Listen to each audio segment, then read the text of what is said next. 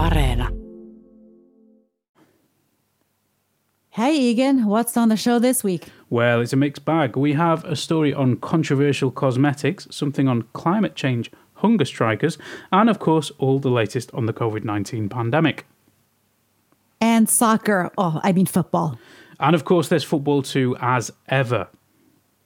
Let's get started then.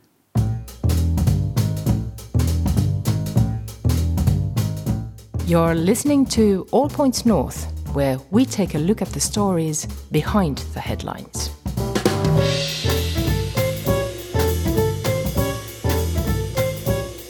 Hello and welcome to All Points North, the podcast that brings a bit of Finland into your lives every week. I'm Egan Richardson, and joining me this week is Zena Iovino. Welcome, Zena. Thanks, Egan. It's great to be here. Indeed, it is. We have a packed show this week, so let's get straight into it, shall we? Absolutely. What have you got first? Well, our top story this week is about skin lightening creams. Now, these creams are popular in some parts of communities with darker skin, especially in Africa and Asia. But did you know they're also available in Finland? Well, how widespread is the use of these products here in Finland? Uh, well, our colleague Denise Wall has been looking into this, and she told me that some people use them to try and fix dermatological and medical problems, but there's a deeper psychological side to their use as well. But then on the other hand, we have people who want to use skin lightening creams because they would just like to have lighter skin. And the reason for that is that I think in, in some societies, lighter skin is associated with beauty, it's associated with status. Um, because it suggests that you're not doing perhaps manual labor out out in the sun you know and and there are historical antecedents to this of course you know during the time of slavery the house slaves were lighter skinned many of them partly because uh, uh, they were sired by a slave owner and partly because they didn't work out in the fields. So there's that kind of uh, association with status that comes from many many many centuries uh, behind us so yeah, it's it's a very uh, pernicious thing, I would say, that um, some people just don't feel beautiful in dark skin and, and and feel that if they achieve a lighter complexion, they will be considered beautiful and more desirable. Wow, so this is quite deep. Then it, it's uh, it's pressure to feel uh, less black, uh, less dark. Um, essentially, essentially, yes. Yeah. Um, what did you find in Helsinki? Because I mean, there are black and dark people here. So how is how is this manifesting itself here? In terms of availability, I mean these products are widely available in in in stores in Helsinki, and I've even found them available online in a Finnish-based um, a Finnish-based um, website. Um, so there is no difficulty uh, getting access to these products at all. Uh, as I mentioned in the story, you go into some shops, uh, and these products are located uh, behind the cash register, so you can't really, you know, that's clearly a clearly demarcated area that you're not supposed to go. So you have to ask the person uh, at the store for the products. But in other cases, and sometimes in the same stores, there's a whole other range of products that are uh, located on shelves where you have free access to them. So Okay. In terms of access, easily accessible. Okay, there is a reason for that, isn't there? That that some of these products are uh, are they all safe? Is, is are they is, are they perfectly fine to use?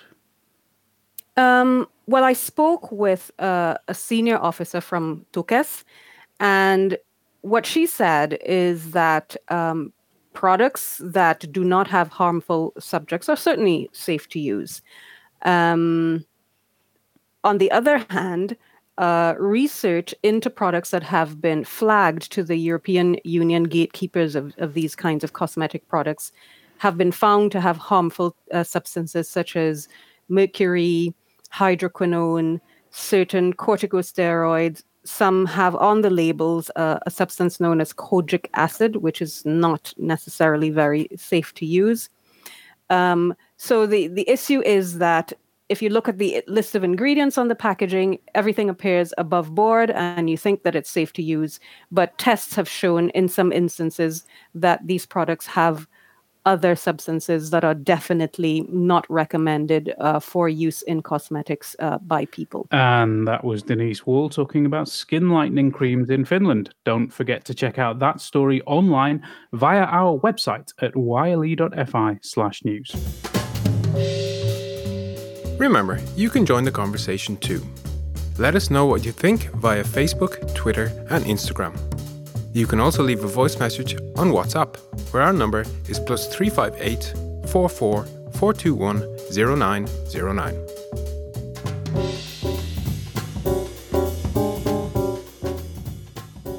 WhatsApp. I remember WhatsApp. Yes, we do now have WhatsApp again. We did go a while without checking that Yle News account, didn't we? We did, but we're back now, so please do send us messages and voice messages, and we'll try to respond as best we can and use your input for the show. Yes, I have been responding to lots of messages that are backed up this week. Um, now I have the phone with me, uh, and I'm able to to do that. Remember, you can reach us on WhatsApp at plus three five eight double four four two one zero nine zero nine. Now, next up, we have a very important story.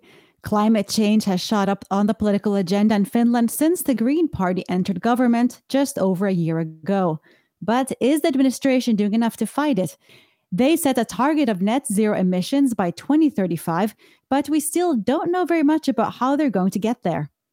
Yeah, it's a big question. Uh, now, last week we saw hunger strikers set up camp in central Helsinki. They think that 2035 is too late and they want to reach carbon neutrality 10 years earlier than that in 2025. They're linked to the Extinction Rebellion movement, but they say they're just ordinary people concerned about the climate. And they want harsher measures to fight climate change. Yes, they argue that politicians are too focused on countries consuming their way into sustainability. One example they cite is subsidies for electric cars. Their ultimate message, I suppose, is that people just need to consume less or basically adopt simpler lifestyles to really make a difference. Yeah, it's really a case of uh, less being more from their point of view, I guess. Uh, I did speak to them this week and I asked if it's really possible to make massive changes to everyday life to try and fight climate change. I think the action required to get to carbon neutral by the end of 2025 that is radical action that requires radical change to people's lives but it's not as though the alternative were no change. The alternative is the climate catastrophe, which will change our lives in even more drastic ways and in ways that are then beyond our control. So the choice is between radical action and realistic action on avoiding the climate crisis now or facing the climate crisis and then having our lives changed for us. And for forever. So, with that in mind, um, what do you think uh, of the government's decision last year not to do anything about peat subsidies? Given that we have 10 years left to, to avert catastrophic climate change, according to the international experts, and all of the science that we have available, um, another year of peat subsidies is 10% of that time. Um, how do you see that decision? Do you think it's sustainable for this government? I think it's a reckless decision. I think, unfortunately, it's in line with several other decisions that the government has made. So, continuing to burn peat for power both destroys a unique ecosystem and increases our carbon emissions. Uh, but the government, in the same period now, has also, through its state owned company Fortum, just become one of Europe's largest carbon emitters. They just opened a new coal power station in Germany, Datteln 4. They've just bailed out Finnair without any um, conditions on uh, reducing greenhouse gas emissions. So, unfortunately, the continuation of peat subsidies or agricultural subsidies that promote unsustainable practices. Unfortunately, this is not a unique decision. This is in line with a government that speaks about the climate crisis but does not act. Yeah. Um, what, what's the reaction been from people? Because you are in the in the center of Helsinki. There are people passing by all the time. I can hear them in the background right now. Um, have they have people been favourable, or have they given you abuse, or what's the reaction been like? I think most of the reactions have been really positive, and people have come here to give their support, and just uh, we get thumbs up from cyclists cycling by, and and just uh, just uh, a lot of people come here and say that they're really touched and moved by this radical action because they've felt the need for something to happen for a really long time, that it resonates with them, that they can really like uh, support us and say that they really, really hope it makes a difference. So I think that, uh, and according to studies as well, uh, they say that 67% of Finn want to see radical climate politics. So I think that this is something that we can safely say that most people do mm, support. And that was Till Savala, a physicist at the University of Helsinki, and Elina Kaupela, CEO of a wellness company in Helsinki. They certainly do seem committed, and it is a timely action with the government budget talks coming up this autumn. Yes, there will be lots of political wrangling over that budget. It's an interesting dynamic within the government as the Centre Party is loath to give up peat subsidies. That's subsidies for burning peat. Uh, but the Green Party has said that basically it needs some strong action on climate if it's to stay in government. How do you square that circle? It's going to be tough. The government does have an ambitious climate target, but it's getting to be time when they need to start explaining how they'll meet their goals. Plus, you have the pandemic disrupting everything in everyday life. So there may be less money to play with, and it all starts to get very difficult. It certainly does. We should point out at this point that the government budget is due to be hammered out in September, and we'll, of course, be covering that story as it pans out. And it's funny you should mention that. I did ask if they would be continuing their protest until the budget is nailed down. Here's what they had to say. So we cannot keep up the hunger strike, or at least we cannot commit to keeping the hunger strike up for this long. We'll see basically day by day how we feel. We don't want to be reckless with our own health, like we don't want to be reckless with the climate. Um, but of course, the budget negotiations or the budget talks, this is an important moment where the government could show leadership basically every part of government decision making now needs to reflect the climate crisis and needs to show action on climate change. So the climate crisis is not just an issue for the Ministry of the Environment, but it's an issue for the Ministry of Transport, for the Ministry of Agriculture, for the Minister for State-owned companies. So they all need to have the climate crisis as a priority, and every government decision making needs to reflect that. And of course, we will be um, continuing, whether we're doing the hunger strike by then or not, we will be continuing to hold the government accountable. Okay.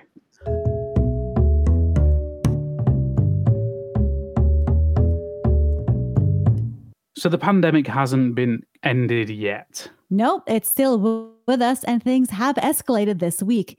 International travel and testing capacity have been the main news lines on coronavirus over the last seven days.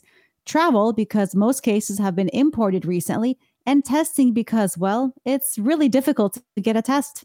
The government made some announcements about travel. Now, have they stopped flights from Skopje? Not yet. Now, these flights from Skopje to Turku have brought in a significant number of COVID positive passengers, and that's raised concerns. The city of Turku has been pretty active. It's put mandatory quarantine orders on passengers arriving on these flights and testing almost everyone. So that's helped. But the transport minister did briefly mention the possibility of suspending those flights altogether. That was then walked back a little, if you remember, with government ministers saying it's a decision to be taken by officials, if at all. That does sound familiar. Something similar happened with mandatory quarantine rules, didn't it? Uh, anyway, there are new restrictions in place now. What are they? Yes, the government is now recommending two weeks of voluntary quarantine when people return from nine countries, if they go at all. And it's also telling people they shouldn't really travel at all. Greece is on that list, and tour operators have now canceled packages to Greece, asking customers to either rebook for other dates or wait for a refund. So Norway and Sweden are both now on the red list, um, recommending against travel to them. But there's been some relief for border communities, right? That's right. Interior Minister Maria Ohisalo said that if you live near the border and work on both sides of it, you should be able to travel a bit more freely without lengthy checks on the frontier. Just take proof of residence with you and things should be fine. Tell me about testing. Now, we've had two tests in our family so far, both negative, thankfully, and it's been a real bureaucratic nightmare to get them done. Is there any improvement on the horizon? That's been a really big topic this week. Health Minister Krista Kiuru said that Finland was now aiming to have capacity for 20,000 tests a day. But that won't be on stream for another six to eight weeks at least and that, that is running close to the annual flu season when demand is expected to practically explode. And we did hear a lot about daycare centres and schools wanting negative COVID test results before letting children back to school. But there are signs that this may be relaxed somewhat and kids could be able to return if they are symptom free without getting tested. Well, that's a relief. I've heard of some kids getting tested up to three times this month uh, since daycares introduced their hardline no boogers policy.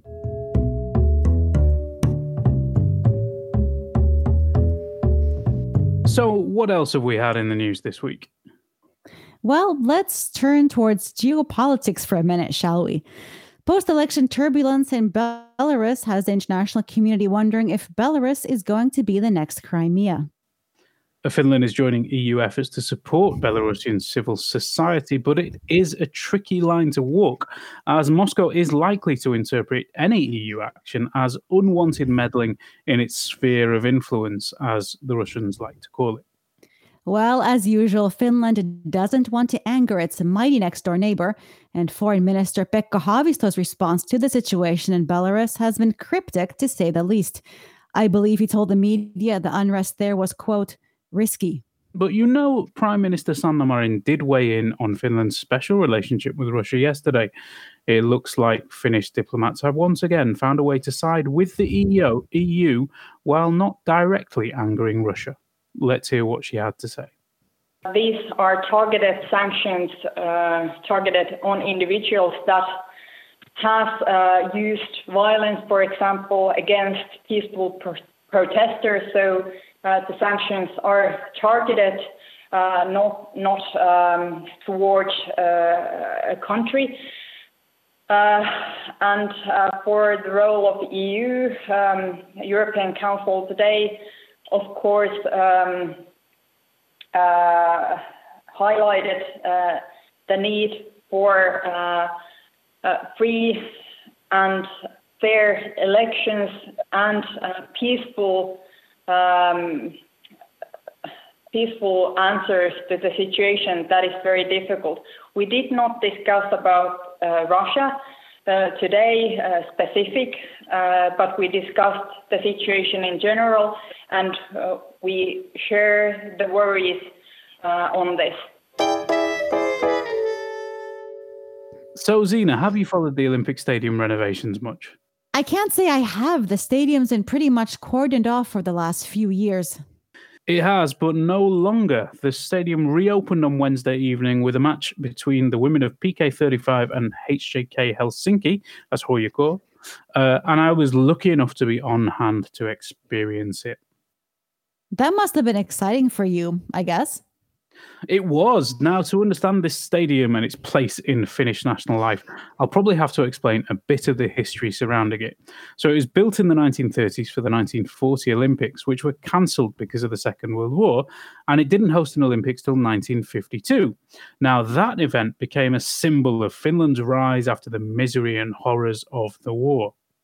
Mm, part of the nation building expedition. Yes, it's part of that story. It's seen Finnish athletics triumphs and tragedies, and it's been a central part of Finnish sport.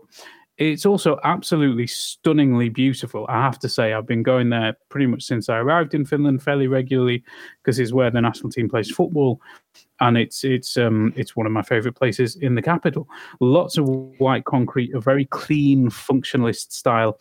It's just a very special place to spend time compared to most sports stadia. But it had gotten very old and past its best. So in 2016, it was closed for a massive 300 million euro renovation. I'd say that's a lot of money, especially right now. It is, yeah, but because of the stadium's absolutely pivotal role in Finnish sport, there is huge reluctance to change anything about it. So basically, the main improvement is that the roof is extended to cover most of the seats, but it still held up poles that block the view for some spectators. That sounds inconvenient. It is. Uh, I did go to the back of the stand to check it out, and it really was a bit annoying to have these poles in your way while you're trying to watch a game. It didn't really feel like a modern stadium so much as a beautiful, highly functional museum. I mean, you could really, when you're sitting there, you could imagine yourself there in the 1950s. Ooh, I like that. But uh, apart from the spectators' facilities, it's great, right? Uh, yeah, it's nice, but there have been some compromises to squeeze athletics and football into the same space. Uh, the lines on the football pitch are squashed right up against the edge of the grass, making it difficult to take corners. I mean, they, they will smooth that out with some artificial turf for the for the football matches when they get going. Although that wasn't in place on Wednesday, and the capacity has not significantly increased. So, despite the massive outlay, there won't be any big international finals in Helsinki because, according to UEFA, the, the European football body, it's just not big enough. Oh, well. Was it worth it? I'd say yes. I mean, it, it is completely mad for most people in most of the world to spend that much money on a stadium and not increase capacity. But to me, it seems like a testament to the esteem Finns have for the space and its history. I mean, you can feel the atmosphere, and if the cost of that is a slightly less comfortable spectator experience, then so be it. And I think that may be all we've got time for today. It's been a packed show. Yes, we crammed a lot in, but there's only so much talking we can do. Have you got any special plans for the weekend? Well, I'll be avoiding crowded places once again. Yeah, I'll try to do that. Although I will try and get out into the sunshine while we still have a little little bit of summer left. I've been Egan Richardson. My co-host this week was Zena Iovino. Our producer was Priya Ramachandran D'Souza, and the audio engineer was Katja Kostiainen. And we were, of course, as ever, massively helped by Denise Wall. Thanks to you, our audience. Don't forget to subscribe and leave a nice review if you feel like it. And please do get in touch to tell us what you think. Of course, remember, you can reach us on WhatsApp at plus 358 44 421 0909. Thank you for listening and see you again next week. Bye bye. You've been listening to All Points North, a podcast produced by Yle News, a unit of the Finnish Broadcasting Company. For daily news from Finland in English, head to yle.fi slash news and follow us online at Facebook, Twitter, and Instagram. You've been listening to Yle News.